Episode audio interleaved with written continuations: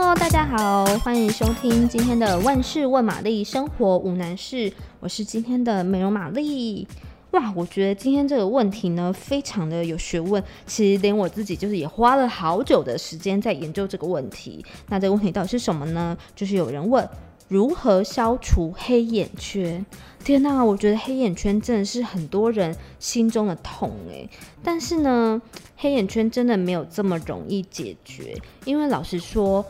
光是黑眼圈如何形成的，它其实就有很多种原因。比方说，你有可能是色素型的黑眼圈，就是呢，有可能你晒太阳日晒过度，黑色素沉淀造成的。那也有可能是你从小就会一直揉眼睛，有些人也是不自觉的，眼睛痒就去揉揉揉，或者是你在卸妆的时候，可能卸眼妆都太大力这样撸过去，也有可能时间久了就让它有点色素沉淀的问题，当然也有可能是遗传。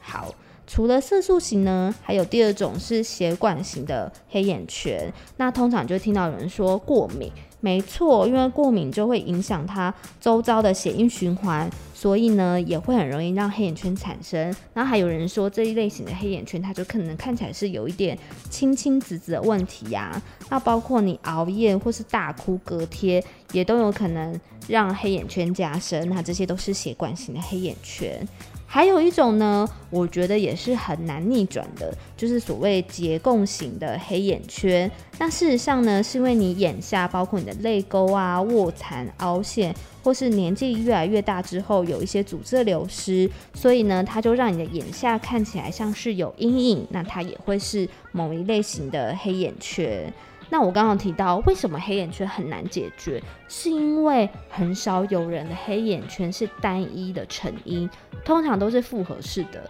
比方说你可能又有点遗传，你又爱熬夜，那你又爱哭，或是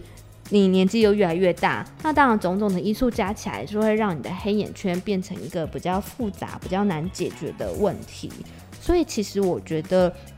如果要消除黑眼圈，其实平常的生活中延续我们就是自己要做很多的努力。比方说最基本的可能就是尽量不要熬夜，你要维持正常的作息。那你眼睛很痒的时候呢，你要有意识的提醒自己不要随便去揉眼睛。外出的时候呢，就尽量戴墨镜，帮助它防晒。那当然，如果你是因为过敏引起的，你最好还是要治本，就是你希望先寻求医生，从改善你的过敏开始，特别是鼻子过敏的问题，也可以帮助你的黑眼圈